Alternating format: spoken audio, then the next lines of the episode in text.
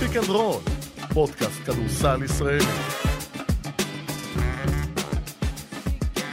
מהדורת יום שלישי, 24 במאי 2022, אנחנו בעיצומו של פלייאוף הכדורסל הישראלי של ליגת ווינרסל, סיימנו רבעי גמר, אוטוטו שלב חצי הגמר, ומה שהכי יציב בעצם בעולם הכדורסל הישראלי הוא שני דברים. אחד, אני לא אשמע את המוזיקה באוזניות בחיים. הדבר השני, שלום פרופסור אלפרין. היי ג'ורה. מה קורה? בסדר. מה היום נשמע? אנחנו ניגש ישר לעניינים. אני חושב שלא החלטנו על כותרת לפרק, נכון. אז אולי נחליט בסופו, אבל זה יהיה מאוחר מדי. יש המון נושאים בפרק, אז הוא כן. לא משהו... אחד. ואתה באת אה, מהבית, כמו מאמן שבא מהבית עם תוכנית משחק, עם משהו שבוער בך, כן, לא לא חושב שזה- בבקשה. לא חושב שזה יפתיע. לא כן. אמרתי שיפתיע. אמ, היה רגע בדרבי, בערך בין הפסקת המשחק השלישית לרביעית, שהייתה תחושה שכולם הבינו, כולל אוהדי הפועל תל אביב, שמשהו לא בסדר קורה. הערת אגב, הייתה התנהלות נהדרת בעיניי, גם של השופטים וגם של כוח האבטחה. שמנהל האבטחה הבין שהוא לא יכול לעשות שם שום דבר עם זה, ועם כל הכבוד למשחק הכדורסל שאמור היה להתקיים, זה לא שווה את מה שהיה קורה אם הוא היה מנסה לסלק את אותם אוהדים שב- שזרקו את הדברים למגרש. אבל היה רגע, וגם ראו, את- גם הרגישו את זה ברשתות. עם אוהדי הפועל תל אביב ברשתות, לא האוהדים, ה- נקרא לזה, השפויים, אוהדים שבדרך כלל עם הגרעין הקשה, שהם יוצאים נגד אותם אוהדים. הרגע הזה נגמר, בשנייה שווילבקין פרסם את הדברים שלו.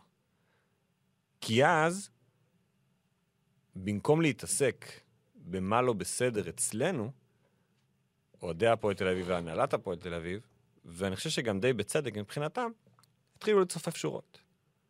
וחזרו למלחמה שהם מכירים, נגד ווילבקין ומכבי תל אביב, כי זו המלחמה שהם מנהלים וינהלו, אני חושב, כל חייהם בקרב הזה, וזה משהו שהוא הגיוני, מה לעשות, שני צדדים של העיר, שתי מחשבות שונות, שתי תפיסות עולם, שתי פילוסופיות.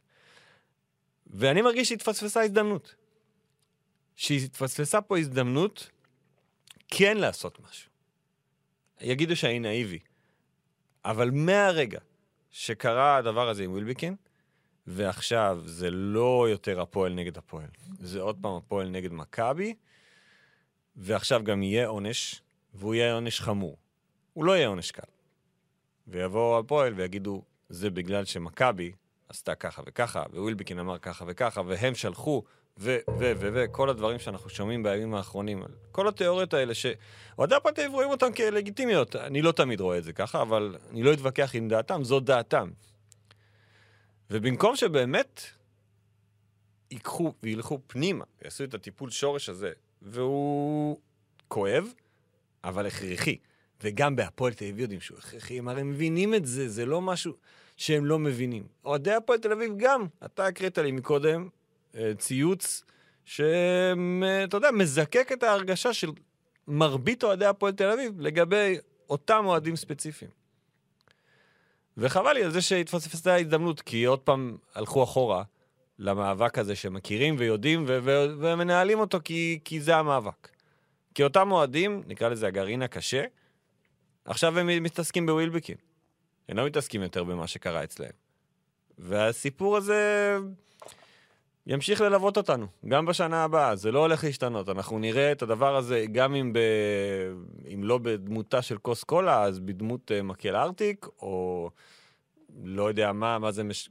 אני מאוד מקווה שזה לא יחרוג מהדברים הללו, כן? זה, זה... בוא נגיד שכוס קולה זה באמת לא נעים, אבל זה עוד בגבול ה... רק קוסקול. רק כוס סולה, קולה. אז זהו, זה, זה חשב, חשבתי על זה, את האמת, מאז אותו, מאז המשחק, דרך ווילבקין, ואז כאילו פתחתי את זה לעצמי, ואמרתי שאנחנו לא יכולים לא להגיד את זה. וזהו, זה מה שיש לי להגיד על זה. כל אחד שיחשוב מה שהוא רוצה, איך הוא רוצה לנהל את המאבק הזה, אבל בסוף, בואו ננקה את המסביב, צריך לטפל בסיפור הזה ספציפית, ב... אותם איקס אוהדי הפועל תל אביב, שמי שהיה והיה חלק מהאירוע הזה, אסור לו לדרוך במגרש כדורסל. לא יכול, אני לא אגיד לכל החיים, כי זה מוגזם, אבל בטח לא בשנה הבאה, ואז גם אולי מי שמסביבו יגיד, אוקיי, אני אוהב את הפועל תל אביב יותר מאשר אני אוהב את השטויות שאני עושה, אולי אני לא אעשה את זה פעם הבאה. אבל זה אני נאיבי ואופטימי, ואני לא חושב שזה יקרה. וזהו. טוב. אתה לא רוצה לדבר על זה. אני לא רוצה לדבר, אני לא אוהב את ה- את אני הנושאים האלה, ואני חושב שאחד היתרונות פה, בזה שאנחנו פודקאסט ולא תוכנית אקטואליה, שיש לנו את הפריבילגיה, ולי יש את הפריבילגיה, לבחור איזה דברים להתייחס אליהם. יש אחד הדברים שאנחנו עושים טוב, או- ואני אוהב לעשות אותם, זה לדבר על כדורסל. הדברים האלה הם לא כדורסל, ואני לא אוהב להתייחס אליהם, אני לא... ולכן, בסדר, שמעתי, מונולוג יפה, אבל אה, אפשר לעבור לכדורסל מבחינתי. קדימה.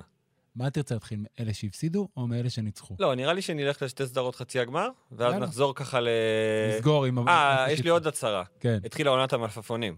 כן. ברגע שיש יותר התחילה קבוצ- בגדול, יותר קבוצות שלא משחקות מאשר קבוצות שמשחקות, כן. האקשן הוא אצלהם, ו- לא פחות מאשר... תל- ומתחיל- טוב, בוא נשאר שנייה רק פחות עם הפועל תל אביב, מודיעה רשמית, היום, בבוקר, אה, יפה ברשתות עם כל הזה, ממש מגניב, שקובן בראון חותם לשנתיים נוספות בהפועל תל אביב, ורק השאלה שאת, אה, בהקשר גם למה שאמרת בפרק הקודם, מעניין אם המהלך הזה יוביל לחמישה זרים, או לצירוף עוד גארד ישראלי בכיר. בכיר שיעזור להוריד את העומס מג'קובן בראון. כן, למרות שמעה מעולה. יש ג'קובן, יש ברטימור ויש גיל בני. אתה אומר, אוקיי, זה שלושה רכזים ישראלי, יש שלושה רכזים, או לא, אני מדבר שלושה על גארד גארדים. יוצר, זה לא עניין הרכז, לנהל כן. את המשחק, זה- זה בסדר גמור. אוקיי. החתמה מצוינת. פה תל אביב, סחטיין עליהם וגם שנתיים, וזה כבר הזר השלישי העונה, שבמהלך העונה, לא משנה שהפועל סיימה את העונה שלה השבוע, חותם. חותם לשנתיים נוספות. קריס ג'ונסון, קריס באב, והראשון שהוא לא קריס, ג'קובן בראון, וזה יפה, וזה נהדר, וכן ירבו. כן. אוקיי, עכשיו בואו נעבור אה, לארבע הגדולות, אין פיינל פור יותר. אוקיי. מכבי תל אביב שתפתח ביום חמישי את סדרת חצי הגמר מול הרצליה, והפועל ירושלים שתארח את הפועל חולון ביום שישי לפתיחת סדרת חצי הגמר השני. קודם כל, הטוב משלושה משחקים. הטוב משלושה משחקים משמעותי מאוד. משמעותי מאוד זה עולם אחר ממה שראינו עד עכשיו. אה, ובואו נתחיל כרונולוגית, יאללה. נלך עם מכבי נגד הרצליה. אוקיי. בואו נזכיר, את של... נזכיר כן. את שלושת מפגשי העונה, שהדפוס ביניהם הוא כזה. המפגש הראשון בסיבוב הראשון נגמר בנוקאוט 99-69 למכבי תל אביב.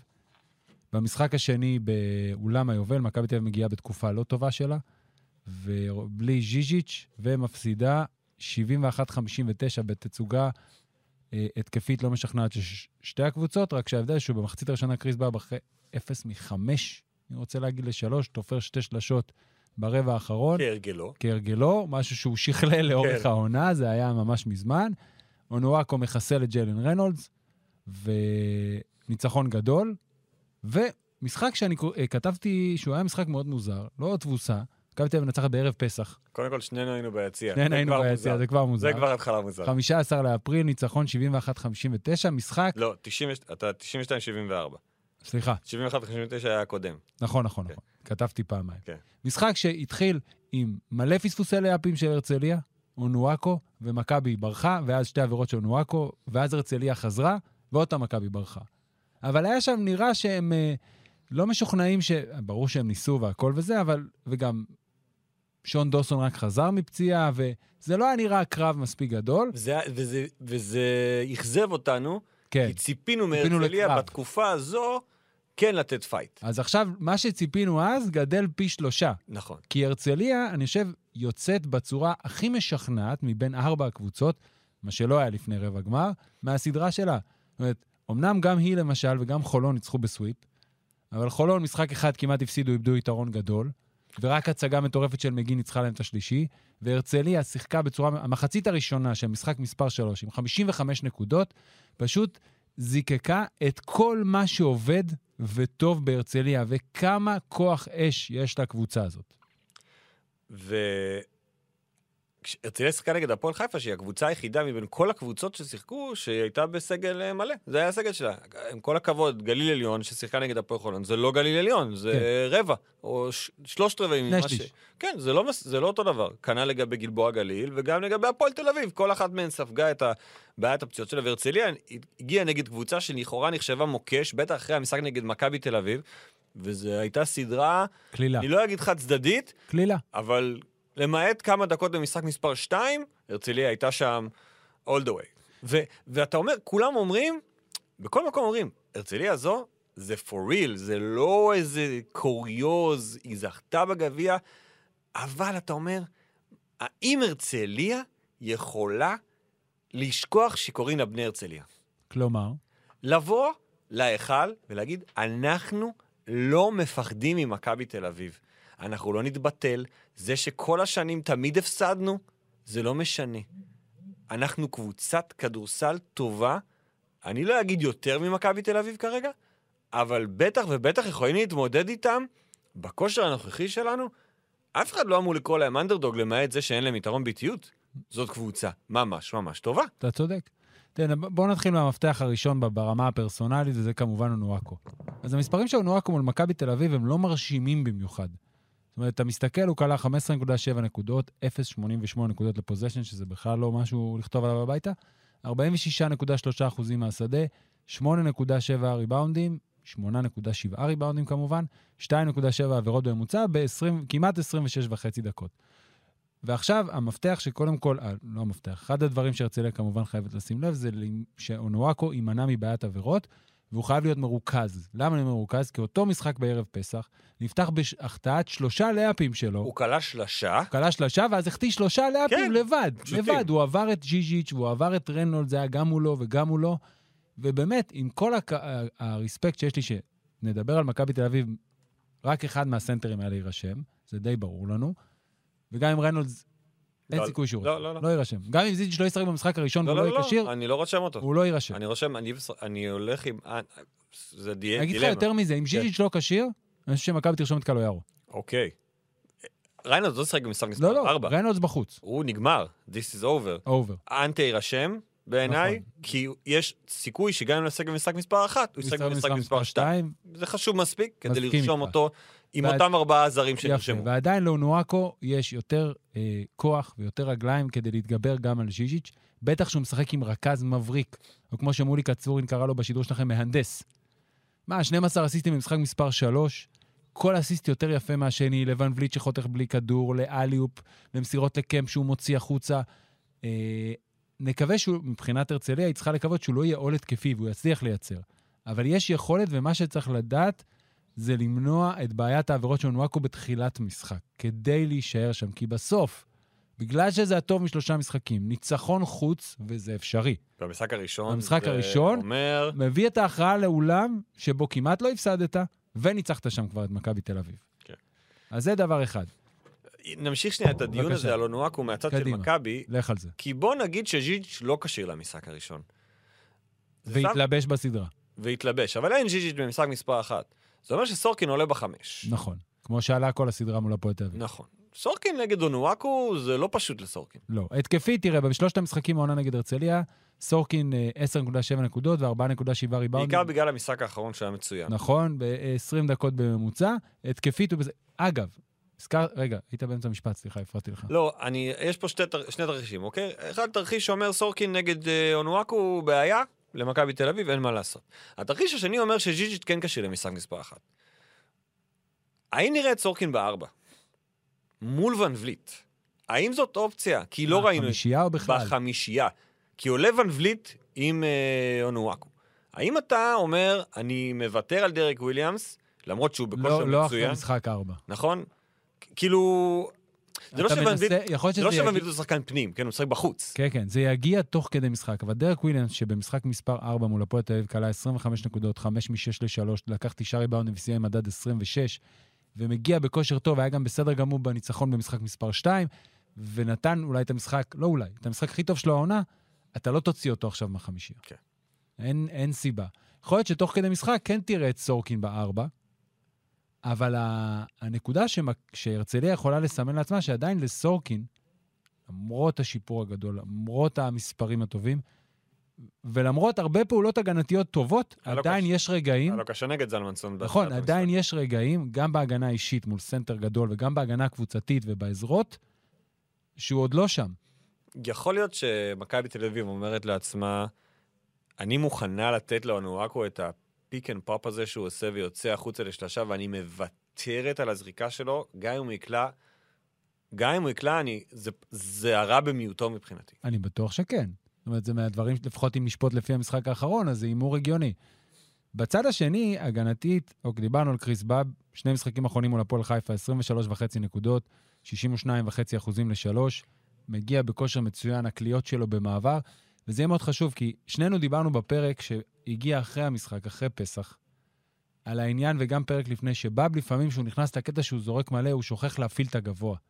וזה קרה גם באותו משחק, הוא פתח לא טוב, וזרק וזרק, ואז שתי התקפות נתן לו נואקו ונרגע, אבל באב מגיע בכושר שיא, ואם אנחנו משחקים במשחק גם ניקו אילר המצ'אפים... בא, אגב, בכושר שיא. יום אחרי המשחק של קריס באב, כן, נכון. שידרתי הוא את הוא ביירן חתם, לא, שידרתי את ביין אבל נגד, הוא גם האריך חוזה, לא? לדעתי כבר במהלך העונה, אה, אוקיי. אה, שידרתי את ביין נגד אה, חמניץ. כן, קמניץ. קמניץ. שהביירן היו מזעזעים.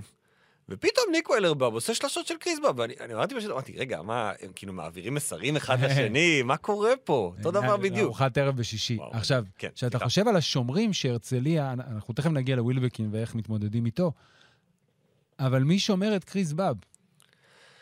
כי קינן אבנס קטן מדי.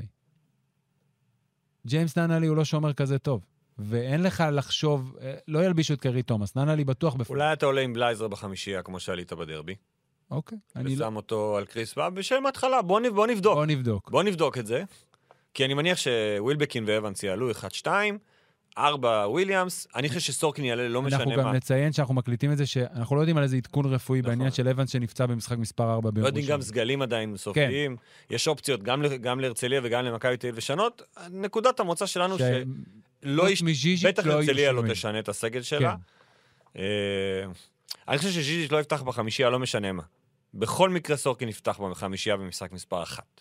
כי גם אם ז'יז'יץ' כשיר, צריך לתת לו בהדרגה לחזור. כן, לא מאפס. זה לא, זה לא פציעה קלה, גם אם היא לא פיזית. לאחד. רגע, אני מחזיר אותך לבאב. כן, בסדר. מי שומר את קריס באב? אז לא אמרתי, עוז בלייזר זה רעיון עוז טוב. בלייזר עולה בחמישייה, אני לא רואה הרבה אופציות אחרות. אני חושב שאבנס כן יכול לנסות כמה דקות. יהיה מעניין לראות קצב המשחק שהרצליה תבחר, כי אחת הבעיות, למשל, הפועל תל אביב הגיעה למשחק מספר אחד. אז רגע, סליחה, אני אעצור. כן, תעצור אותי. אתה לא משחק פה משחקי אה, מי ישמור על ג'יימס יאנג וחושב על קיירי תומאס. לא, מה פתאום, אמרתי שלא. אוקיי, לא, לא, רק... אמרתי, אמרתי. בוא, למי שנלחץ לרגע. א', אמרנו שנינו עכשיו שהזרים לא כן. מתחלפים חוץ מז'יז'יץ', ודבר שני, גם אמרתי לפני זה, שאין לך קיירי תומאס. כן. נאנלי אוקיי, משחק. סבבה. אה, ומעניין אותי איזה קצב בני הרצליה ואורן אהרוני אה, ילכו עליו. כי במשחק, כשהפועל תל אביב הגיעה למשחק מספר 1, שהיא הייתה קרובה, היא גם הובילה במחצית הראשונה, היא רצה, והיא טסה, והתקפות מהירות, וזה כלי נשק חשוב אצל הרצליה, כן. בטח אצל קריס באב וגם אצל די.ג'יי קופר, כי כשהמשחק לא עומד, הוא פחות עול התקפי, אבל יש מחירים בין לבוא להיכל ולרוץ עם מכבי תל אביב. נכון. אה. וזה מביא אותנו לסקוטי וילבקין. סקוטי ווילבקין, אה, למעט משחק מספר 3, שבו הוא כלה 7 נקודות באחת משבע והשדה, שלוש בדרבי. משחק 3 בדרבי, כן, הוא על 25.6 נקודות בממוצע בשלושת המשחקים בהם מכבי תל אביב ניצחה. כמובן שכולם מדברים על הנתונים היותר מעניינים, שזה א', האחוזים שלו מקו העונשין, וב', העובדה שלא איבד ולו כדור אחד בסדרה נגד הפועל תל אביב, שזה נתון ביזארי ויוצא דופן. בטח בשביל שחקן שמשחק כל כך הרבה עם הכדור, אפילו לא עבירת תוקף, אתה יודע, דברים שאנחנו כן כן. רואים מווילבקין לפעמים. אה, זה אומר שבראש הוא כאן. הוא, הוא, הוא, בתוך, הס- הוא בתוך הפלייאוף. כל עוד הוא לא בטוויץ', הוא בפנים. אתה יודע, הטוויץ' הזה, באמת, רק דברים רעים יוצאים משם ל- ברמת הכותרות, או טובים, אני לא יודע, אתה יודע איך אתה מסתכל על זה. אה, אז הוא בכושר. ואני מניח שמבחינת הרצליה, היא תפתח עם סנדי כהן עליו. סנדי כהן, ששיחק במכבי תל אביב, והוא ואילבקין מכירים, אני לא יודע אם זה כל כך טוב לסנדי כהן. יפה, אז סך הכל בשלושת המשחקים מול הרצליה, סקוטי וילבקין לא הבריק. הוא כלה, האמת שאני לא יודע אם לא רשמתי לי את זה, אבל זה או שבע או תשע בממוצע. היו- במשחק היחיד, הוא קלע 13 במשחק מספר 2, כן. ו-14 במשחק השלישי, ובמשחק הראשון הוא לא עבר 10 נקודות. כן, איך אני אוקיי. יודע? כי מה שלא 10 נקודות, אני לא כותב. אז חלוקת השומרים המרכזיים עליו בשלושת המשחקים מול הרצליה, מבחינת זריקות מהשדה, הייתה ככה. קווינטון הוקר, שלא יהיה איתה. שלא יהיה בסדרה, שזה אה, עוד שומר שבעצם הרצליה מפסידה, כי אני לא יודע אם ישימו עליו את קופר. הוא כלה מולו 2.8 מהשדה. דורי סער, שבמשחק מספר 3 אז אה, קיבל כמה הזדמנויות לשמור עליו, וגם בשתיים, איזה כמה פוזיישנים, 2 מ-5. וכמו שאמרת יפה, השומר הכי טוב היה סנדי כהן. קרביץ לא שמר עליו בכלל? לא, אה, אולי כן, אני אומר, לא. לקחתי את שלושת הבולטים. כן, מינורי, כאילו, אוקיי. כן. גם דוסון שמר עליו, על שתי זריקות הוא כן. הגיע מולו, לא מעבר. ומול סנדי כהן הוא 2 מ-10 מהשדה. אוקיי, יפה. יפה. ואם סנדי כהן ידע גם לתרום התקפית, כמו שהוא תרם במשחק מספר... אחד זה היה? אני חושב שבאחד. לא, בשתיים. שתיים היה טוב? בשתיים, ברבע האחרון שם, והוא יצליח כן. למצוא את הדקות שלו על המגרש, אז זה כבר שומר טוב שיש לשים על וויבקין, כי ההבדל המרכזי המרכזי, אם ניקח את כל ארבעת הדרבים, זה, זה ווילבקין. בסוף להפועל תל אביב לא הייתה תשובה לווילבקין, חוץ מאשר במשחק מספר 3, ואנחנו זוכרים שבמשחק הראשון הוא כלה 28, מהמם. כן? לא, אז 18, ואז 7, ואז 30... 31. כן. 31, סליחה, ו-20... 28 לא, במשחק הרביעי. 28 היו לו עד ה... לא משנה. אוקיי. בבקשה אחר, 31. כן. והוא בעצם המפתח, כי הוא השחקן שאין לו תשובה. כי לז'יז'יץ'... נקודה. אין לו תשובה בליגה, י... כן, נקודה. אין לו תשובה. כי לז'יז'יץ', לפחות להרצליה, יש את אונוואקו, יש את האורך של ון וליט, למרות שהוא לא שחקן פנים, ויש את מוריס קמפ, שגם היה אחד המצטיינים בסדרה. המצטיין. אוקיי, המצטיין. אני חושב שקריס בב היה המצטיין. מבחינת... נק- כאילו, אגב, אני, אני לא יודע, אנחנו נעבור למוריס, כי א', מוריס. מוריס? לא. שמתי לב שאורן קורא לו, אורן אהרוני קורא לו מוריס בכל הרעיונות. כאילו מוריס ולא מוריס? כן, אני לא יודע אם אני אצליח עכשיו, יודע. אולי בעונה הבאה. כן. בסדר? תסלחו לי, גם טוקוטו תסלח לי. כן. תשמע, קמפ עשה 21 נקודות בממוצע בסדרה נגד הפועל חיפה עם כמעט 70 אחוז משתיים. נכון. עכשיו, כש... אתה ראינו אותו הרבה גם בגלגול בראשון וגם בגלגול בהרצליה. הוא לא שחקן התקפה משוכלל, אבל הוא עושה נקודות מכל דבר, כן. לא משנה מה. אם יש ריבאונד התקפה, הזריקה שלו מחצי מרחק מפתיע, מכוערת אך מפתיע. אבל הוא קולע אותה. כן, כן. אה, ו- ו- ובהינתן המצב שאונואקו יכול להסתבך בבעיית עבירות, אנחנו יכול להיות נראה גם את ון וליט עובר לחמש, ואת קמפ הולך לעמדה מספר ארבע, שהוא באמת החמש. כן. למרות שהוא הארבע. ומול דרק וויליאם, שגם לא שומר מצטיין, התנועה של מוריס קמפ, שהוא זז הרבה, מוריס. ובהתק... ו... ו... מוריס, אבל אמרנו סתם, שמוותרים, סתם, אז סתם, למה... פעם אתה- אחת, פעם אחת, תן לי. סליחה. אה, יכולה מאוד לעזור להרצליה, זאת אומרת, באמת, איך שאני מדבר על זה, אני מבין שיש להרצליה כלים, כי דיברנו עכשיו על ארבעה שחקנים בעיקר. על קמפ, על בב, על אונואקו, על תפקידו של סנדי כהן, די.ג'יי. די.ג'יי קופר, ולא אמרנו מילה על שון דוסון, שבתקופה הטובה של הרצליה הוא כן. פתאום נהיה שחקן משמעותי. עכשיו, אנחנו, לא חשבתי שבשלב הזה של העונה נגיע למה שקרה במשחק מספר 2, ובו שון דוסון עולה מהספסל, פותח עם שלושה עיבודים בארבע דקות, יורד לספסל, חוזר אחרי זה לעוד שתי דקות, וזהו. זה פשוט לא חוזר. ובמשחק שאחרי, שזו הייתה ממש תבוסה חד פעמית, לא חשבתי שנדבר על זה, כי במשחק מספר 1, הוא היה זה שעלה מהספסל והתחיל את כל הריצה. אבל במשחק מספר שלוש, לתחושתי, אורן השאיר אותו הרבה דקות על המגרש, גם כשהוא לא היה טוב, כן. כי הוא רוצה את שון דוסון בסדרה הבאה, והוא יודע שהוא חייב. אז הוא קצת, הוא כלה שלשה שסגרה את הרבע השלישי, והוא עשה איזה חדירה ברבע האחרון. לא היה גדול. אה, נקרא לזה כמו דנקן robinsון שהשחק על בלבלואוט הלילה, וכלה פתאום כמה שלשות, אולי זה יכניס אותו למשחק מספר 5 בסדרה. עכשיו, בהתקפה יש תפקיד מאוד חשוב לכהן ודוסון, ברור שהם צריכים נקודות, כי לתחושתי, בהרבה מהחמישיות שיציבו ומכבי תשחק, ווילבקין ישמור על דוסון או על סנדי כהן. כי הם שחקנים שפחות פעילים התקפית. ולא על קופר שרץ כל הזמן, או על באב שהוא גדול ממנו יותר, והיכולת שלהם להעניש ולגרום לסקוטי ווילבקין גם לה- אפילו לזוז. אתה יודע, אחד הדברים, הזכרת NBA, אז בוא נתעלה שנייה באילנות גבוהים. אחד הדברים שגולדנסטייט עושה מול דאלה זה להתיש אותה פתאום. לא באה בכוונה, אבל כל הזמן השחקנים זזים, ואז שומרים, צריכים לרדוף אחרי סטף קרי, אחרי קליי תומפסון, אחרי ג'ורדן פול, אחרי אנדרו ויגינס, אחרי כולם. ו... ואם שון דוסון וסנדי כהן יזוזו, וסקוטי ווילבקין ישמור עליהם ויזוזו, יהיה יותר עייף, אין מה לעשות. זה... ועוד פעם, סדרה צפופה. היא חמישי, ראשון, רביעי. אם היא תגיע לשלושה שלושה משחקים. משחקים בשישה ימים. כן. והרצליה חייבת לנצל כל פיפס שיש לה. אוקיי. מה עוד? מאוד מעניין את הסדרה. כן, עכשיו, עכשיו, אני חושב שנגענו בגדול בוא, כמעט בוא, בכל ניגע, השחקנים. בוא ניגע בעוד מישהו שאנחנו, כן. אה, אני חושב, מחבבים. יפתח זיו, יצא מהרוטציה, נכון. שיחק רק בשניים מארבעת המשחקים, ובשניים שהוא שיחק, שיחק תשע דקות בממוצע. יחד עם זאת, בשלושת המפגשים עונה מול הרצליה, יפתח היה טוב, כלה 10.3 נקודות ו-43% ל-3. ואם אבנס הוא לא ב-100%, אוקיי, אוקיי? אז אז יצטרכו יפתח- אותו. יצטרכו אותו ויקבל דקות. כרגע הוא ארבע. ואם בוא ניקח יום הדין, שאבנס לא כשיר לסדרה, ומחליטים לרשום מישהו אחר, קראי תומאס נ- נגיד, אז עוד יותר. אז הוא הרכז השני, אחרי ווילבקין. כן, עם ג'ון די. כן.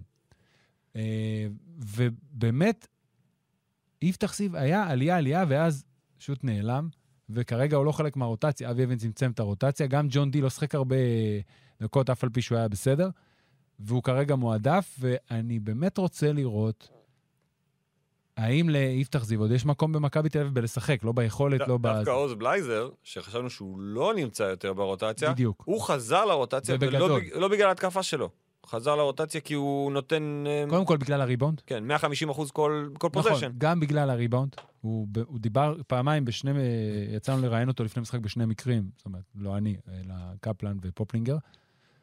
והוא דיבר על עניין ריבאונד ההתקפה, שזה חשוב לו יותר באופן אישי, והוא הולך לזה, וראינו אותו קולע שתי זריקות עונשין מכריעות בדרבי מספר 4, בריבאונד התקפה שהוא לקח.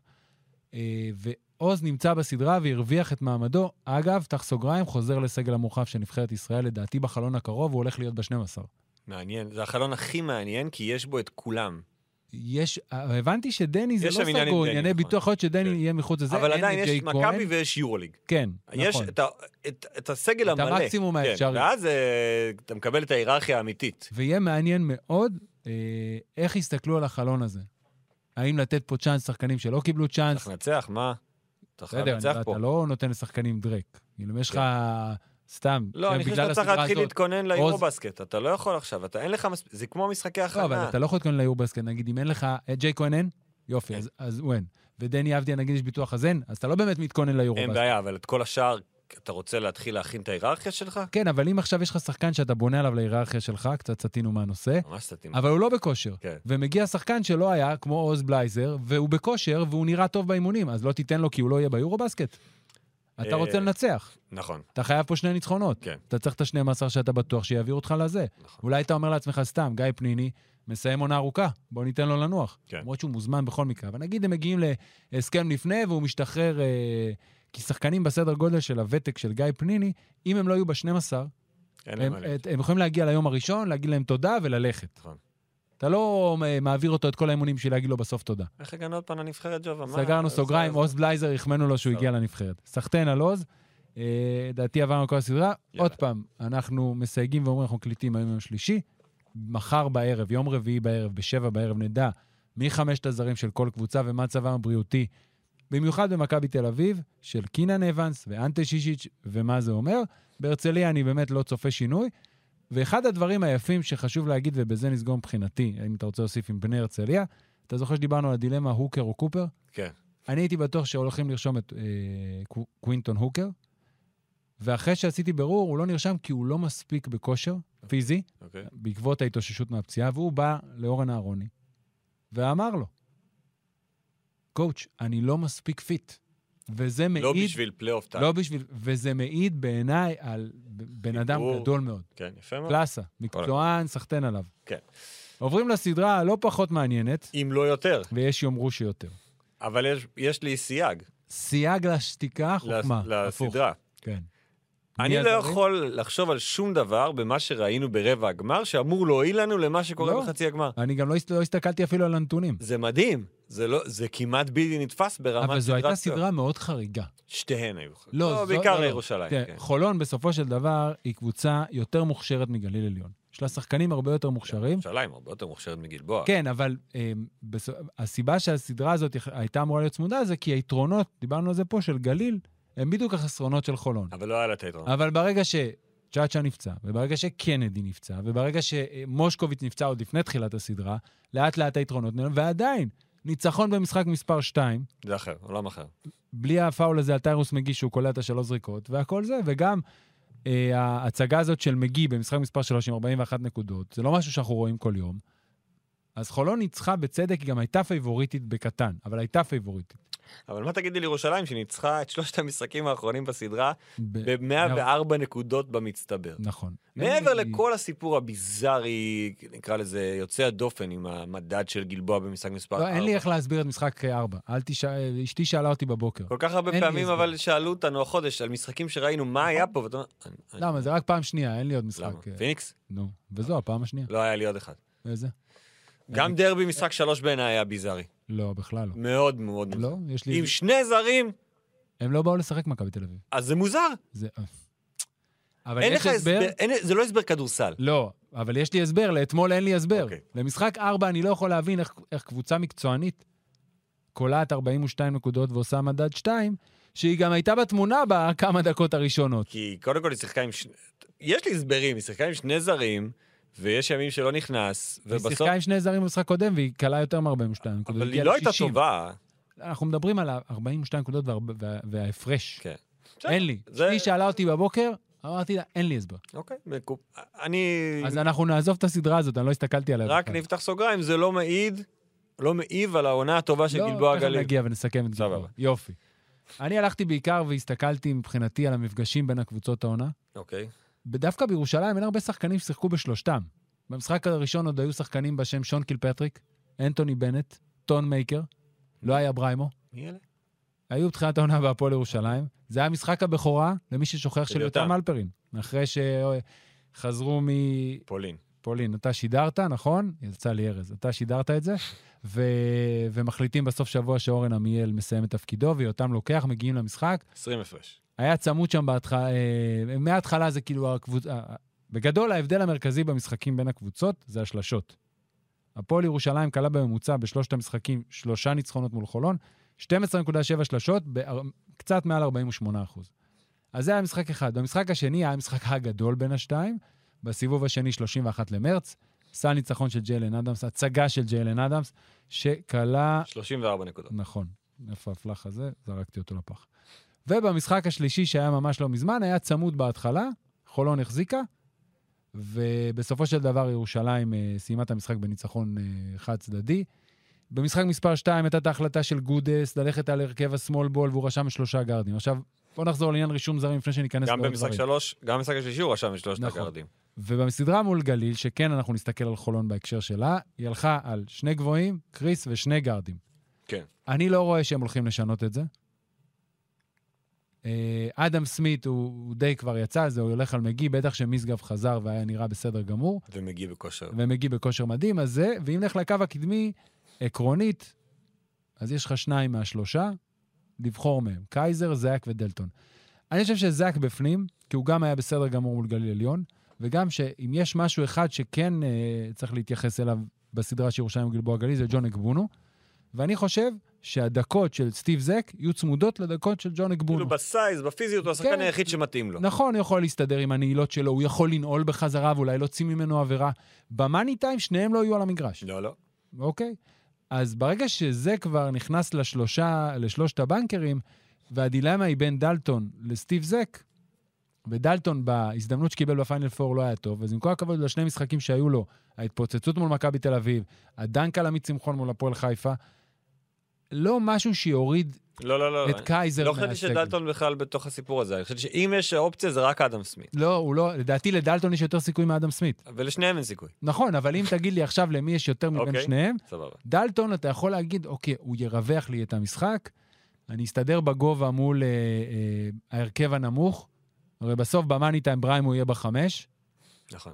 וגם מול איתי שגב אני אסתדר עם דלטון, אז אולי לא זה, אבל אני לא חושב שזה כן, יקרה. לא רואה- אם ניצחת 3-0 בסדרה, גם אם לא הרשמת, אתה עדיין תנסה להמשיך עם מה שכן עבד. בואו נתחיל מירושלים, והשחקן, בסופו של דבר שמסיים את העונק המרכזי שלה, והברומטר, והכי חשוב זה ג'לן אדמס. בא גלבוע גליל עם הבוקס אנד וואן, שזה כן אנחנו ניקח מהסדרה הזאת. אני לא יודע אם הפועל חולון אה, עובדת על העניין הזה, אבל ג'יילן אדמס, נתחיל מהצד השני, צריכים להתקיף אותו. אני הלכתי ובדקתי, הרי הפועל חולון עושה לא מעט בידודים. אוקיי, את חלוקת השומרים בירושלים, במשחקים מול חולון, בהתקפות שחולון מסת... מסיימת בבידוד. שלושת השחקנים המרכזיים ששומרים את רוב האחוזים. נועם דוברת, רק על אדמס? או לא, לא, בכלל? אני מדבר עכשיו ירושלים מול חולון הגנתית. בבידוד. כן. כאילו מצב האיסוליישן, כן. לא משנה כרגע אז מי הכי השחקן גרוע, שבחוץ. אני אלך לשורה התחתונה. הכי טוב זה נועם דוברת, אוקיי? שמולו רושמים רק 0.82 לפוזיישן, והוא שמר על אה, מעל 27% מהמהלכי בידוד של חולון, אוקיי? ראינו את זה בעיקר במשחק מספר 2, הוא עצר את טיירוס מגי פעם אחר פעם. השומר הכי גרוע בבידודים זה ג'יילן אדמס, שמולו קולים ב-1.38 נקודות בממוצע לפוזיישן. זה הרבה. יפה. איך אתה מנצל את זה? אז אתה מנצל את זה כי אתה מחפש ליצור איזשהו מיסמט שהוא יקבל את אחד הגארדים של חולון, בעיקר, שוב, ג'ו רגלנד וטיירוס מגי. העניין הוא שלמרות שהפועל ירושלים מחליפה כמעט כל הזמן, עם ג'לן אדמס היא נמנעת מזה, זה לא אוטומטי. אין הגנת חילופים אוטומטית עם אדמס? ממה שאני, שוב, ר- עברתי רק על המפגשים אוקיי. בין שתי הקבוצות. אתה רואה עכשיו עוד את המילונים גבוהים, את סטף קרי מול לוקה, קופץ, בולם את הפיק אנד רול וחוזר, הם לא מחליפים. כמו שהוא עושה פעם נגד לברון, הוא עושה את זה עכשיו מול, לוקה, והוא- מול לוקה, והוא חוזר מהר למקום, אחרי שוויגינס מגיע. זה אותו דבר, אדמס יוצא, מנסים להימנע. זאת תהיה מטרה של חולון. לה, לה, לעצור את אדמס דרך להתקיף אותו בהתקפה שלה. סטייל ווילבקין. כן, אופציה שנייה, פוסט-אפים על אדמס. אדמס שומר נמוך. על מי אדמס שומר? בעצם בחמישייה הם מתחילים ג'ו, טיירוס, בוא נגיד רפי, קריס, קריס וקייזר, קייזר. אז הוא ישמור את רפי. את רפי. לא, למה יש? לא, הוא אדם יתחיל- עולה? לא, לא. הם, עול- והם עולים אובס וואן, נכון? אדמס? עדה, לא, אובס, כן, אה, שגב בחמש, בריימו בארבע, אה, ריברס וריברס בשלוש. בשלוש. ואדמס ואובס וואן. אתה אני לא חושב שריברס יכול לשמור על אה, טיירוס מגי? לא, לא, בגלל זה אדמס הוא יתחיל עם טיירוס מגי, או שהוא לא יעלה עם אה, ריברס, אלא אם אדם אריאל כאילו שישמור? או נועם דוברת. עונה מדוברת בשלוש, אוקיי. נועם דוברת, בגדול, מה- נועם דוברת נשמע לי כמו, אני לא חושב שהוא הולך לשנות חמישייה, כי הוא לא שינה חמישייה כבר הרבה זמן, כן. יותם אלפרין, ואין סיבה, גם ריבר זה כלי נשק בצד השני לנצל מול הגארדים של חולון. אבל אם יהיה פוסט-אפ שינוי, אה. וזה, כל ה- אז לתקוף את האדמס קודם כל, אחד, להשיג מולו חילוף, או פוסט-אפים. אם הוא שומר בטעות את רפי מנקו, כן, להוריד את רפי מנקו עם הגב לסל. ו- וזאת תהיה הדרך. בצד השני, להלן חלוקת השומרים בחולון מול אדמס. אני בטוח שאתה תנחש מי הכי מוצלח. קריס ג'ונסון? נכון. אבל רק שלוש פעמים, שוב, אדם שיחק מול אה, חולון רק פעמיים, אוקיי. ובמפגשים הישירים מול אה, קריס ג'ונסון הוא אפס משלוש מהשדה. אבל זה לא, זה סמפל סייז קטן. כן, סמפל סייס, טיירוס, מול טיירוס מגי שלוש מתשע, אוקיי. מול ג'ו רגלן ארבע מתשע. רוצה לנחש מול מי היה לו הכי קל? אדם סמית? מייקל קייזר. שש משמונה מהשדה, שוב, באחד על אחד ישיר מולו. אוקיי. מעניין. כן. דווקא קייזר לא שומר גרוע. נכון? ומול האדם זה היה לו קשה. כן. כולל היה איזה פוקס אחד שהוא כלא עם הקרע שם בצד שמאל וזה, בסדר. אני, אה, עוד פעם, זה סמפל סייז מאוד קטן, אבל איך יהיה אדמס, זה מפתח מבחינת ירושלים. אני אדבר על שני דברים שהם לא מקצועית כמו שאתה מדבר עליהם. אחד זה העובדה שירושלים ניצחה את כל המשחקים העונה נגד הפועל חולון. האם זה משהו שיושב להפועל חולון בראש? מאיזה בחינה? לרעתה? אני... במרכאות? ברמת, אתה יודע, קשה לנו איתם. כי ירושלים, דיברנו על זה הרבה פעמים, לא בעונה מבריקה. הפסידה להרבה קבוצות שהיא לא הייתה צריכה להפסיד, אבל את חולון, דווקא קבוצה טובה, היא ניצחה שלוש פעמים, וכל פעם בצורה אחרת. אה, אז חולון אומר, אז אני שואל, ג- בשני הצדדים, כאילו, האם יש פה איזושהי בעיה במצ'אפ, משהו שיושב בראש, משהו ש... ברמה המנטלית לירושלים יותר קל להסתדר מול הפועל חולון. לא, אני לא חושב שזה עניין מנטלי, חולון תבוא, זה חצי גמר פלייאוף, אז זה אמור להיות בסדר. יש פה עניין כזה. הסדרה, הפועל ירושלים, זה חוזר לחילופים שלה. כל עוד הגארדים של חולון יצליחו לנצל את החילופים שיוצאים להם, או בריימו, כמו שפרנטס עשה במשחק אחד, או בריימו, או שגב, או אגבונו, והיא תגיע למצבי זריקה, או מהחדירה הזאת מהזריקה, או מהנעת הכדור אחרי ה-close-outים, אז היא אמורה להיות במשחק עם הזדמנות לנצח. אבל אם הגודל של ירושלים עובד לזכותה, הרי אני מסתכל בעיקר על המשחק שהיה בחולון. המשחק הראשון של ירושלים לא מייצג, משחק ראשון של אלפרין, סגלים אחרים לגמרי. יש שם עדיין את אוגדן וסטיבן גריי. לא. נכון, זה, זה קבוצות אחרות, נכון. אז הוא לא רלוונטי לכלום. המשחק הגדול האמיתי ששתי הקבוצות היו בפול קפסיטי המשחק שלהם השני. זה המשחק השני. כן. ושם ככה, חצי ראשון, חולון הענישה את החילופים של ירושלים כל פעם. את כולם. במ- במחצית השנייה, הפועל ירושלים ניצלה את החילופים של חולון כי היא הייתה בשמאל בול עם קריס ג'ונסון בחמש, ואז היה שם פוסט-אפ של ריברס, ובריימו מתגלגל לטבעת אחרי פיק אנד רול, או לוקח ריבונד התקפה, והיא ניצלה את זה. אותו דבר, אותו מפתח עבר למשחק השלישי, ברגע שנועם דוברת הצליח לעצור את מגי מההתחלה, חולון הייתה בבעיה. כי, כי קייזר לא תורם כלום, התקפית, ולא היה סטיב זק. עכשיו יהיה גם סטיב זק. תוסיף על כל זה שג'ו רגלן בכושר מדהים. ג'ו רגלן סיים את הסדרה מול גליל עליון עם 20 נקודות בממוצע, 58.8 אחוזים לשלוש, 7.3 אסיסטים ב-29 וחצי דקות.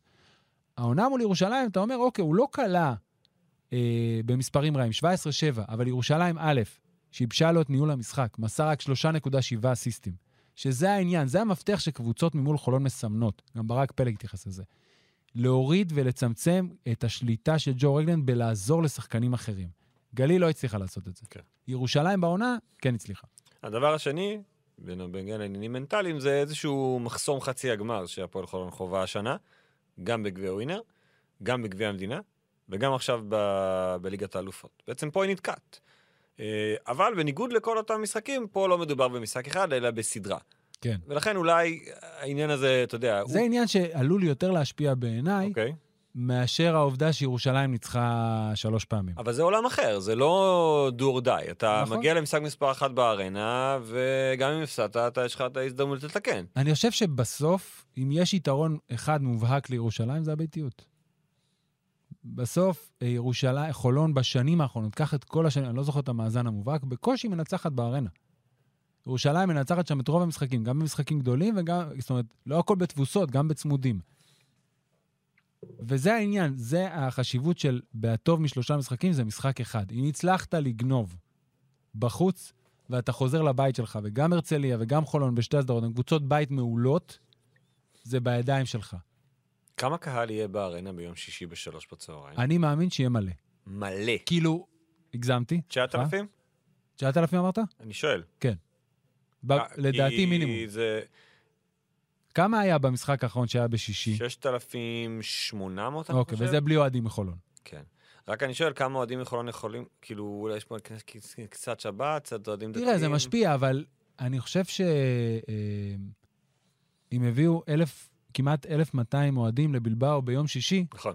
זה קצת יותר קרוב, זה אותו בסיס אוהדים. והשבת נכנסת הרבה יותר מאוחר. אפשר להגיד. אה, עכשיו, ב- ב- יש, כל אחד ושמירת השבת שלו, יש כאלה שצריכים להיות בבית לפני, אבל אם המטרה שלך היא רק להגיע עם האוטו הביתה לפני כניסת שבת, שבת נכנסת כמדומני בשבע, אפילו יותר לדעתי, שבע וחצי, אוקיי. כן. המשחק בשלוש. כן. היה ארוך, גג, שש וחצי. כמו ש... אתה יודע, אתמול, משחק ארבע, היה שעתיים ומשהו, נכון, ארבעים פתאום. הפרש. 11-20.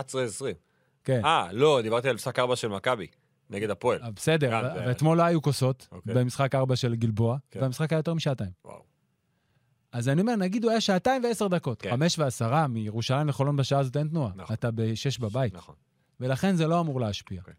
והאווירה שמה, ואם חולון תצליח לגנוב, היא תבוא הביתה, ואז זה בידיים שלה לעבור. כן. ובאמת, המפתחות פה הם, הם ברורים, כי איך שחולון תשמור, ראינו, ב, אם יש משהו אחד בולט, שני דברים אתה כן יכול להסתכל בסדרה של ירושלים וגלבוע, הזכרתי קודם. הגבונו, שקצת הצליחו להכניס אותו לעניינים, ואיך מענישים את הגנת החילופים של ירושלים. שפרנטס העניש אותם פעם אחרי פעם אחרי פעם אחרי פעם. לחולון יש שחקנים לא זה- פחות טובים מלונדון פרנטס. יותר טוב. והשחקנים מסביבו יותר טוב. יותר טובים. כן. אז זו הייתה הסדרה שאמורה להיות צמודה, נועם דוברת הוא מפתח פה. היכולת שלו לנהל את המשחק, בשני משחקים שיצא לי לראות במלואם מול גלבוע, שלושה בעצם, אחד ערכתי, שניים ערכתי ועוד אחד ראיתי הכל. הוא קלט את הזריקה הראשונה, ואז זהו, התקפית, פשוט לא היה מספיק טוב. וזה זה מהדברים האלה שיותר מבאסים אותך. ובחולון יחפשו את כל הנקודות בירושלים, ויש כמה כאלה חוליות הגנתיות חלשות שאפשר לנצל. בין אם זה אדם אריאל שלפעמים הולך לאיבוד בחילופים. זאת אומרת, הוא מחזיק יפה בפוסט-אפים, הוא שומר טוב, הוא עושה דברים טובים, אבל בחילופים זה הולך לאיבוד. וגם ג'יילן אדם שהוא קטן, ונראה. עוד אוף טופיק קטן בתוך הסדרה הזו, זה הסדרה היחידה שהפועל ירושלים שיחקה העונה. נגד פרומטי. ניצחה במשחק הראשון, הביסה את הפרומטי. מה, אה, זה היה מטורף. הגיעה למשחק מספר 2, הייתה בשליטה, הפסידה שם, ואז הגיעה למשחק מספר 3, עם משקולות על ה- כל הגוף, לא הופיעה למשחק הזה. לעומתה, הפועל חולון התמודדה גם עם בשקטש, גם עם שטרסבורג, ועברה סדרות ממש דומות נכון. גם אחרי הפסד ביתי במשחק מספר אחת לבשיקטש. כן. אז זה משהו שכן אולי עומד לטובתה של חולון, שהיא קצת יותר מנוסה, נקרא לזה, וגם יודע, ידועה יותר באופי שלה העונה, מאשר הפועל ירושלים. נכון, היא חזרה מ-0-1 לא נעים בכלל נגד גלבוע גלילי, עם אה, תצוגה מרשימה, על- כן זרים, לא זרים. בסוף הפועל ירושלים הייתה צריכה להופיע, והיא הופיעה, והיא פירקה את גלבוע בשלושת המשחקים לאחר מכן. לחולון יש עוד יתרון, שאני חושב שהוא מאמן? יתרון מובהק, מאמן. אוקיי.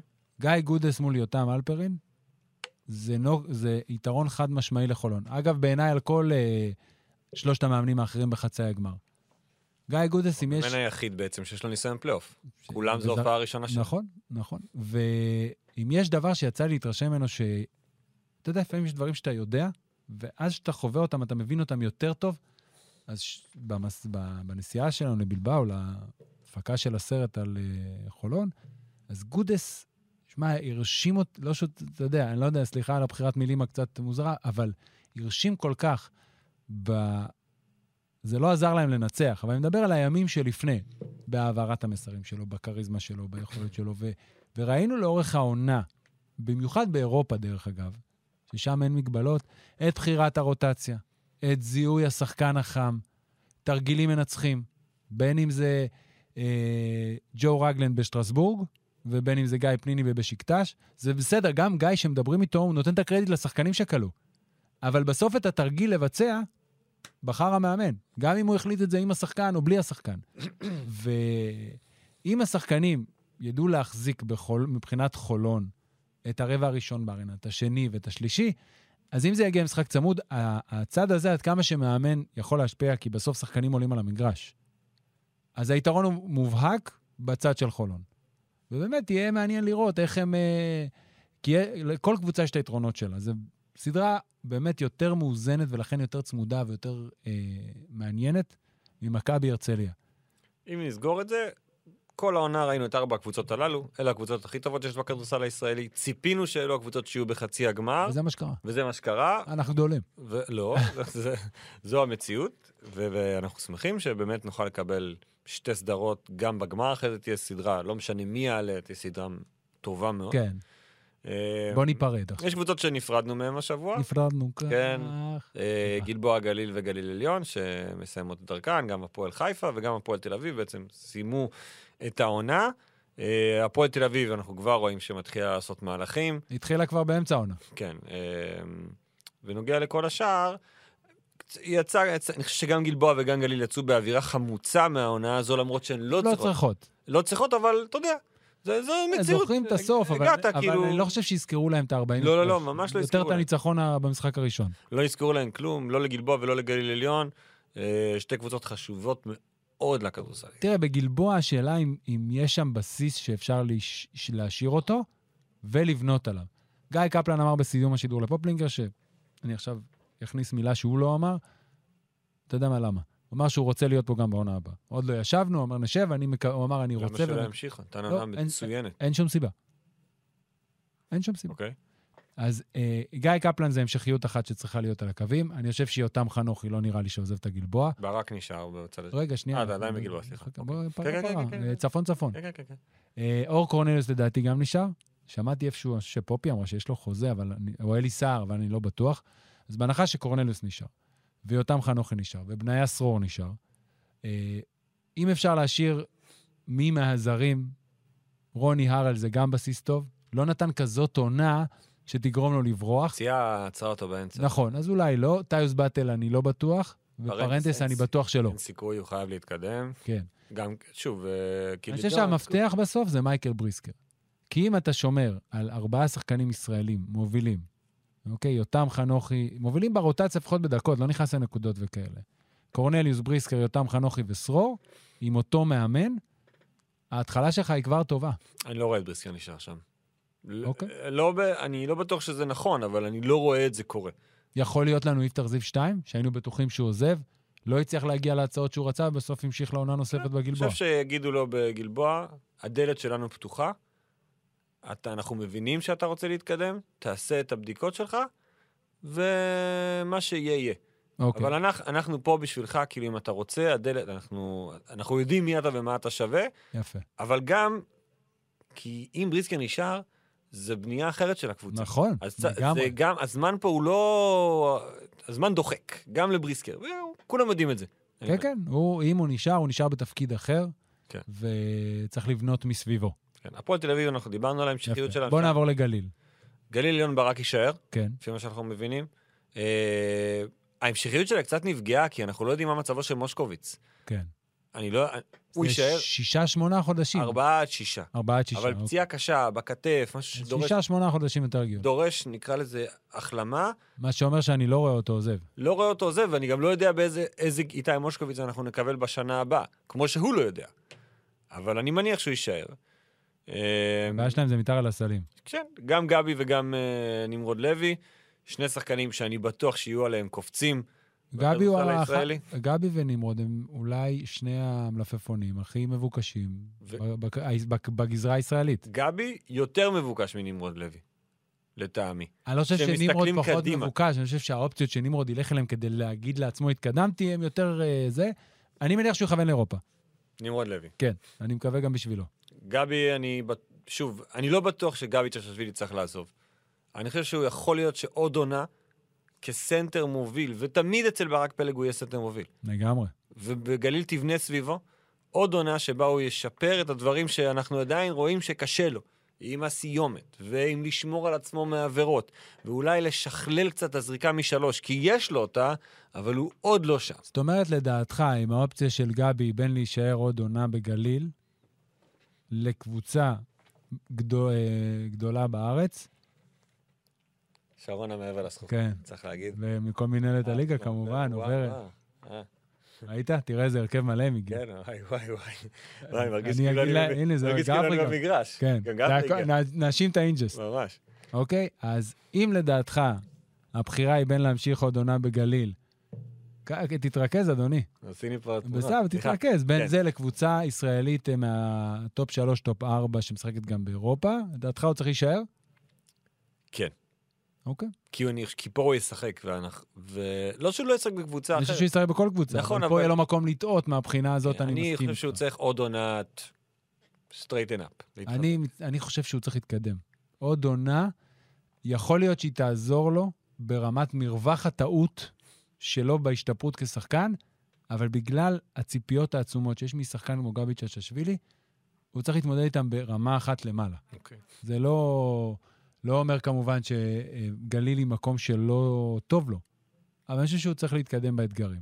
אז זה מאוד מעניין, גליל יכול, תמצא, אני לא יודע מה היכולת שלה להשאיר את הזרים. יש שם דיבורים, אני חושב, גם עם ירבו וגם עם שבון לואיס. וושינגטון אוקיי. חתם. וושינגטון חתום. ירבו ושבון לואיס, שניהם לדעתי, במס- יש דיבור. אוקיי, אני הייתי את לואיס וקנדי לא יישאר דרך כבר, אגב, הודו לו כבר. ברור. אני את לואיס הייתי, אם יש אפשרות, משאיר. ירבו ממש- לא? לא, לא, אני אומר, משאיר בלי אוקיי. ספק. כן. יראה בו הייתי בודק אלטרנטיבות. אוקיי. כאילו, אם יש לך בסדר גודל, זאת אומרת, המשכיות זה מעולה. אם יה- לא מהמר על איזה רוקי או משהו, אבל אם יש לך סתם שם קוד מישהו כמו לונדון פרנטס, שראית אותו אוקיי, בליגה אוקיי, הבנתי וכאלה, אותך. אני, וזה אותו... כאילו וזה משהו כסף- קצת יותר רכזי. כן, וזה משהו שאתה יכול להתמודד איתו ברמה הכלכלית ובניית הקבוצה, הייתי שוקל את זה. אם אין אלטרנטיבות, יראה בו אופציה שצריכה להמשיך, אתה מייצר המשכיות וזה יהיה נהדר. כמו שאני רואה את זה, גם רון כהן יקבל עוד הזדמנות עם יותר דקות בעונה הבאה. גם יובל לוין, הוא גם נפצע פתאום לקראת סוף העונה, נכון. גם פציעה קשה, וגם יובל לוין, אני חושב שכאילו כן חשבו אמור, כן. שהוא אמור להתקדם. נכון. אולי זה גם ישים אותו קצת אחורה. כן, גם, ל- שוב, גם משתחררים שחקנים, אתה יודע, ברגע שקבוצות יורדות, קבוצות עולות, שחקנים צעירים מתפתחים, אז יש לך עוד אופציות. אה, אז גליל, יש לי שחקן נהדר בשביל הגליל, כן, בבקשה. שלו לוגשי. ידעתי שתגיד לו גשי. כל כך מתאים לברק לקחת את שלו לוגשי. אתה רואה אותו שר מזרחית בחדר הלבשה עם סקסופון לברק ב- פלג? בוודאי. בוודאי. עם גבי. נקודות נשמה. כן. לא, אבל הוא... מ- כאילו, הוא לא ברק פלג, כן? אבל יש הרבה קווי דמיון שם במשחק ובמלחמה ובריבאונד התקפה. הוא, הוא יותר אתלטי. נגיד, ברק היה תזמון יותר טוב. כן. ושלו קלה, קלה יותר טוב מברק פלג, אבל אני חושב שברק היה שחקן יותר מתוחכם. אבל אם אני רואה מקום לשלב לוגשי לנחות בו בליגת העל, שהוא כן. לא קריית אתא, כי זאת אופציה כן. להשאיר אותו, גלבוע סלש גליל, זה בדיוק המקומות מילה הללו. על קריית אתא? רגע, לא סיימנו, כי אני צריך להגיד משהו על הפועל חיפה. אה, בבקשה. לא נפרדנו מהם פעם שעברה? לא, אבל רק ברמת ההמשכיות, כי אנחנו, זה הסיפור. אה, אוקיי, בבקשה. שמחון נשאר, נכון. אה, אני הייתי מנסה להשאיר את ריימן, בכל לגמרי. דרך שאני יכול. מניח שנסטרנקוז, אה, אם אפשר. איגור, אוהבים אותך. אופק אביטל, איזה משחק כן. איזה הוא נתן משחק. במשחק מספר 3, הייתי בהלם. כן, גם לא הוא. בגלל שאופק אביטל לא טוב, פשוט אף פעם לא ראינו אותו עושה דבר כן. כזה, הוא ממש השאיר אותם לבד במשחק. זה היה מדהים. פתאום עושה שם פלוטר מעל אונואקו, מה? כן. איפה? לא ראיתי אותך עושה את זה בליגה הלאומית, איך עשית את זה פתאום במשחק 23 של הפלייאוף? אמ, גם אז שם יכול להיות. ברמה הישראלית אני חושב שתהיה המשכיות, אבל שם אני לא בטוח שהמאמן ממשיך. וגם הזרים בעיניי הולכים כולם. סקוטי, ג'- אה, אחד אני ש- הגבוהים הייתי שוקל להמשיך. לא, אני חושב שאני אני מתחיל מחדש. כן? סקוטי ג'יימס לא הרוויח קרדיט לעוד... סקוטי ג'יימס? מי שג'יימס אניס החליף אותו באמצע העונה? כן, ג'יימס אין... תראה, ורגס, אני לא יודע. לא, אני חושב אניס, שכולם אני הולכים. בטוח שלא, אלן לדעתי גם... מתקרב. היחיד שאולי זה דיקי, אוקיי. אבל גם, אני לא יודע, לא זה. אגב, אניס, בוטום ליין, אכזבה. כן. כולל העובדה שהוא לא הסכים לעלות להיכנס במשחק... למחצית מס- השנייה. ב- לא, כן, במשחק מספר שלוש. בחייאתק. בחייאת. כאילו, איפה? אנחנו לא במקום הזה. לא, אתה כבר. מאבד כן, שמונה כדורים. לא, אבל תעלה. אה, אתה צודק. אין לי- תעלה. אין לי ויכוח. תהיה גבר, תעלה. ת- ת- ב- קיבלת כל כך הרבה כסף מהפועל חיפה. תגיד, אם גיא קפלן ממשיך, אני ניכנס לזה ב- אוקיי. בפרק אחר, אבל כמה מאמנים בעצם יש לנו שחתומים לעונה הבאה מתוך שתי- 12, נכון? 12 אמרתי נכון. כמה חתומים לעוד עונה. כרגע, אריאל, כרגע בית הלחמי, גיא גודס, פרנקו. פרנקו, וזהו. אין לאף קבוצה... ברק בדרך, לדעתי. אוקיי, ריש כרגע, רשמית נכון שלושה. ל-24 במאי, 13.43 כן. בצהריים. שלושה. בואו ניקח עכשיו, נ- נגדיל ברמת ודאות של 90% ומעלה. אז יש לנו את ברק, וזהו. ופה, שוק המאמנים, אה, אתמול כבר התחילו ל- לרוץ ידיעות על נס ציונה, רמי ראיתי. אדר, אני הבנתי שזה עוד לא שם, ושיש עוד כמה שמות, אבל כשאתה שומע עם מי נס ציונה מדברים, אתה אומר, אוקיי, תראו איזה שמות יש פה בחוץ. כן, כן. אה, י- יש, יש עם מה לעבוד. שמיר, דן- עודד שמיר קטש, חסר, שרון דרוקר. כן. אה, יש, יש עם מה לעבוד תראה, שם. בעניין של המאמנים האלה ספציפית, זה גם מאוד תלוי מה מכבי תל אביב והפועל ירושלים יעשו. וזה ישפיע על השלושה האלה שהזכרתי, לפחות שניים מהם. כן. לא שאני יודע אם הם מועמדים או משהו כזה, אבל זה שם שייזרק לאוויר, אני מניח, גם בדיונים פנימיים בשני המועדונים האלה. אבל כרגע מרגיש כמו קיץ כזה של קרוסלת אה, יש מאמנים. עוד אה, מאמן מובטח. כן, שרון אברהמי, נכון. וזה מוביל אותנו רק ל- כדי לסיים את את קריית הפרק, אתא. אני חושב, עם קריית אתא. אחד הסיפורים הגדולים של הכדורסל הישראלי השנה, לדעתי בשנים האחרונות, קבוצה שאף אחד לא נתן לה סיכוי, לא הייתה אמורה להיות שם, עם זר אחד וישראלים צעירים לא מוכרים, מנצחת בסוויפ בסדרת הגמר, בלי יתרון בטיעוט. אחרי שניצחה 3-1 בסדרת חצי הגמר, הייתה מועמדת הפיבוריטית. לעלייה. וכל, וכל זה ש- שהיא משחקת כדורסל אמיתי, יפה, נאה לעין, אטרקטיבי, וכאילו כל ה, מה שאתה רוצה לראות מכדורסל ישראלי יתגלם בתוך קריית אתא. ותמיד יש בעיה שעולה קבוצה כזאת, כי... אה, לא בעיה, סליחה. תמיד אתה נורא רוצה שהבסיס שם ימשיך, כמו שבגליל רצינו שהוא ימשיך, והוא בקושי הצליח, בסוף עומר טל עזב, אלון ספיר עזב.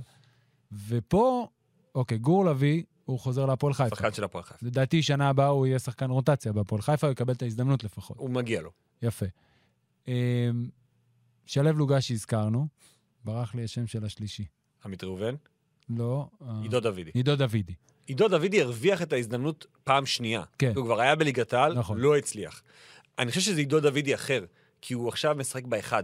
אוקיי, הוא לא, הוא אז הוא היה בין... חושב ה- שהוא ימשיך. הוא, הוא ניסה לעבור אני- בין שתיים נראה לאחד. לי. אני מקווה בשביל דוידי שכן ייתנו לו את ההזדמנות, ושהוא יצליח באמת לשחק איך שהוא שיחק. מהרגע שפנדרברג נפצע, הוא הפך להיות הלידר של הקבוצה הזו, בדיוק. ולא ראינו אותו עושה את זה באף שנה בלאומית, למרות שהיו לו שנים שהוא כלה יותר נקודות ממה שהוא כלה עכשיו. זו הייתה השנה הכי מרשימה שלו כשחקן, כאילו הוא התבגר. האם הוא באמת שחקן ליגת העל? אני לא בטוח. לא יודעים. אבל אני חושב שדוידי ולוגשי הרוויחו את הצ'אנס. השאלה היא כזאת, נגיד גור לביא, שחוזר להפועל חיפה, ויש את וויל ריימן, שזה באזור המשבצת שלו. כן. תקן אותי אם אני טועה. אני חושב שגור לביא, כדי להיות שחקן בליגת העל, צריך לעבור משבצת לשלוש. אוקיי, הוא וריימן הוא על גבול הארבע. נכון. לא, לביא- ריימן הוא ארבע, הוא לא לביא על צריך גבול לשחק שלוש. אוקיי, הוא קצת קטן, מצד אחד. הוא צריך להיות עוז בלייזר. כן, הבנתי. בסדר, זאת אומרת... עכשיו, הוא השאלה היא ילך באמת, זה לחיפה. ז'ורנו. אנחנו יודעים כן. כמה שרון אברהמי אוהב אותו.